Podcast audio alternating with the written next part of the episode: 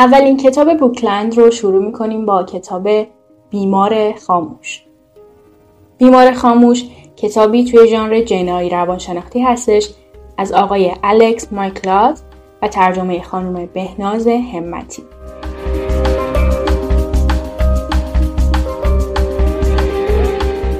این کتاب یکی از پرفروشترین کتاب های نیویورک تایمز بوده و داستان جالبی داره.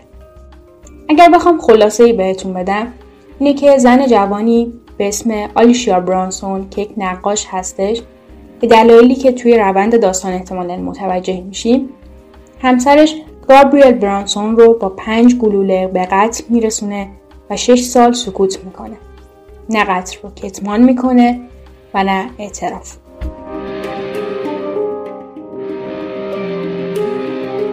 این رو هم اضافه کنم که این کتاب در حال خانش هست.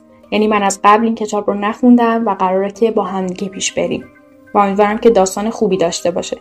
پس اگر شما هم به داستانهای روانشناختی جنایی رازآلود و اینجور چیزا علاقه دارین با من همراه باشید